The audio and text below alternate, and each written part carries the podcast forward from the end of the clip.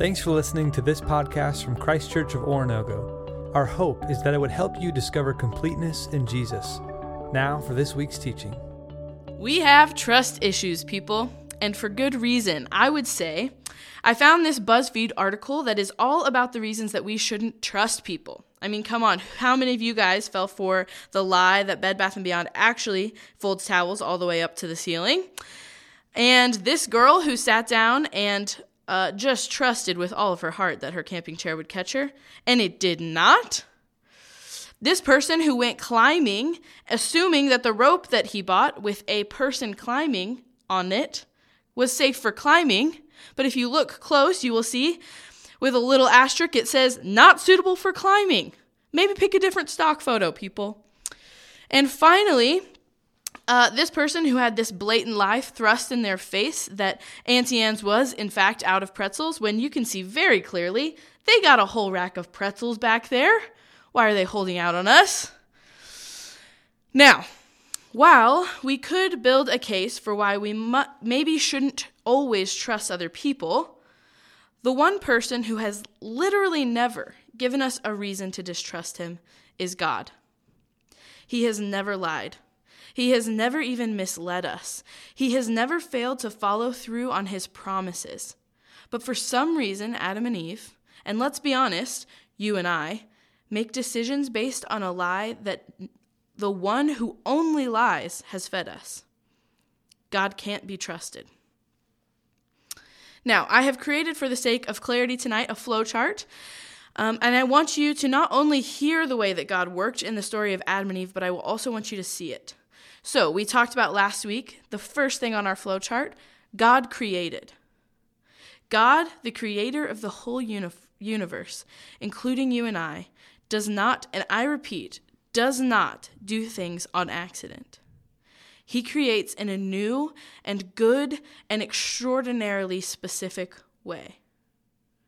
Next, we see that God commanded. The God who created us with such intention, I believe, should have the authority to say what is best for, for you and I. Last week, we determined that what he says is best for us in the design for sex is that one man and one woman would live unified in marriage forever. Now, let's go back into this story in Genesis, to the story of Adam and Eve. Starting in chapter 3, we read about an interaction with a serpent which is a fancy name for a snake. You're welcome. That one's for free. This snake finds Eve in the garden, and the first words out of his mouth are a distortion of the truth. He says, Did God really say you must not eat from any tree in the garden? Next, the serpent lied. This is the first lie that can distort or change the way that we think. The serpent accused God of not wanting what was best for Adam and Eve by questioning his judgment of what was good and bad. And Adam and Eve became convinced. As they became convinced, they began to doubt what they knew and had experienced to be true about who God was. Adam and Eve doubted. But sometimes let's be honest, we can all put the cart before the horse. Maybe we aren't even considering or questioning a decision that we act on, and we decide to just go with our feelings about something. Like, do something, or you look at something, or you say something, and you aren't really thinking about why you're doing what you're doing. Instead, it just happens. But whether you think through your decisions before or after, you too are becoming convinced of who God is in those actions. When we become convinced of this in our lives, we can begin to ask questions like Did God really say that sex is only for marriage?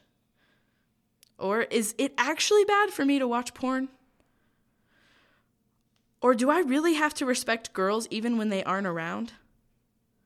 Or if God's so good, why doesn't anybody want to date me?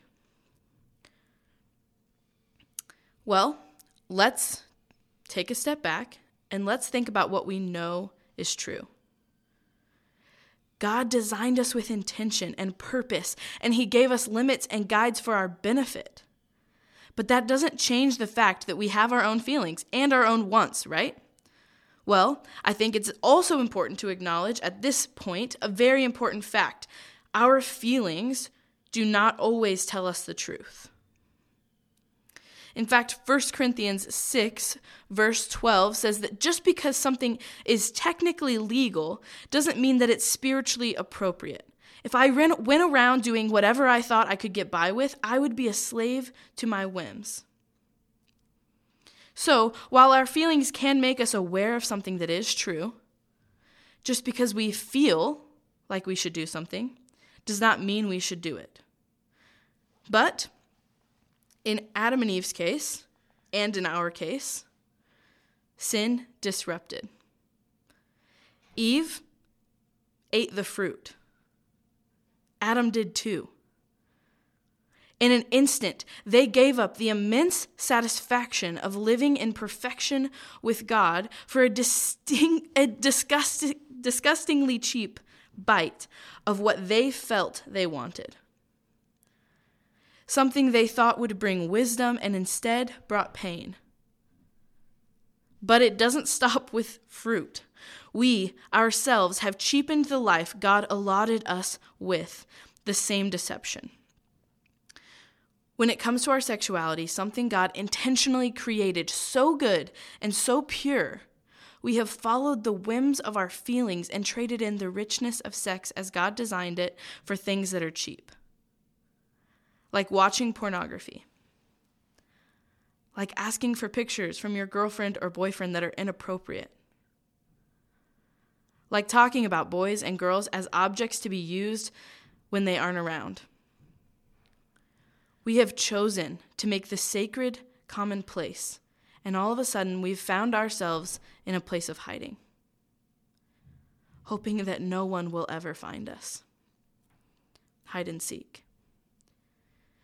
Do you know who else went hiding when they realized their sin? Adam and Eve. Then the man and his wife heard the sound of the Lord God as he was walking in the garden in the cool of the day and they hid from the Lord God among the trees of the garden. Can I say something that you might not want to hear? What you hide can't be healed. But here is the good news God doesn't want you to hide. He never intended for you to be ashamed of who He created you to be. And that is why he comes looking for Adam and Eve. And that is why he is asking you the same question tonight that he asked Adam and Eve in the garden. It says that the Lord God called to the man, Where are you? Now, Adam and Eve go back and forth for a while, playing a little bit of a blame game. Funny because they almost sound like the serpent accusing God of something untrue as they accuse one another for what has happened. But God sees them, He knows them, and He saves them. Because God saves us. Adam and Eve are obedient to answer His question when He asks, and He saves them. What you hide can't be healed. I have said this before and I will say it again repentance, which is a word that means turning from your sin, feeling the conviction of the Holy Spirit, and confessing our sin and turning to God. Repentance is not our punishment, it is our peace. And tonight I want to ask you to do something that might be uncomfortable. Some of you are sitting here and the Holy Spirit is urging you to talk to your leader about some things you're letting disrupt God's design for your life. I'm reminded of a story from the New Testament in Matthew 19 about a rich young ruler.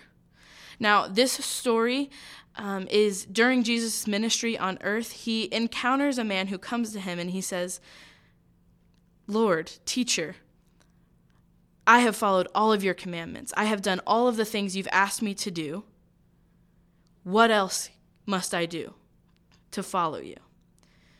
And Jesus says, Well, don't steal, you know, don't kill, don't do these bad things. And he says, Yes, I've done them. As if to say, Give me a bigger challenge. I've done those things, I've met those commands. And then Jesus says something that he responds a little bit differently to. Jesus says, Okay, well, if you've done all these things, then go and sell everything you own and follow me.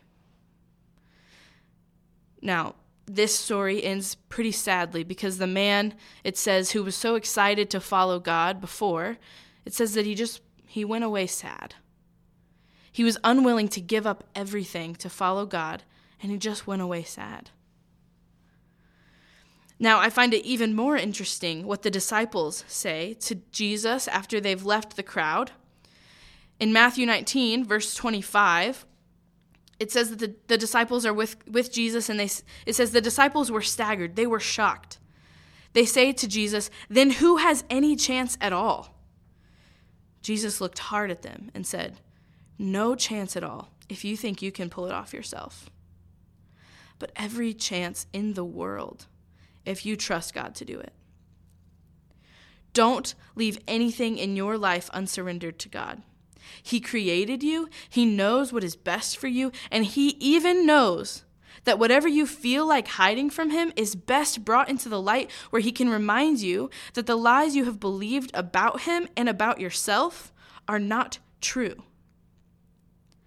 So tonight, leave this place and respond to the question that God is asking you Where are you?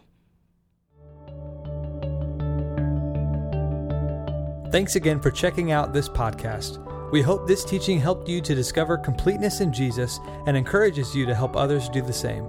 For more resources or to learn about Christ Church in general, visit us online at cco.church.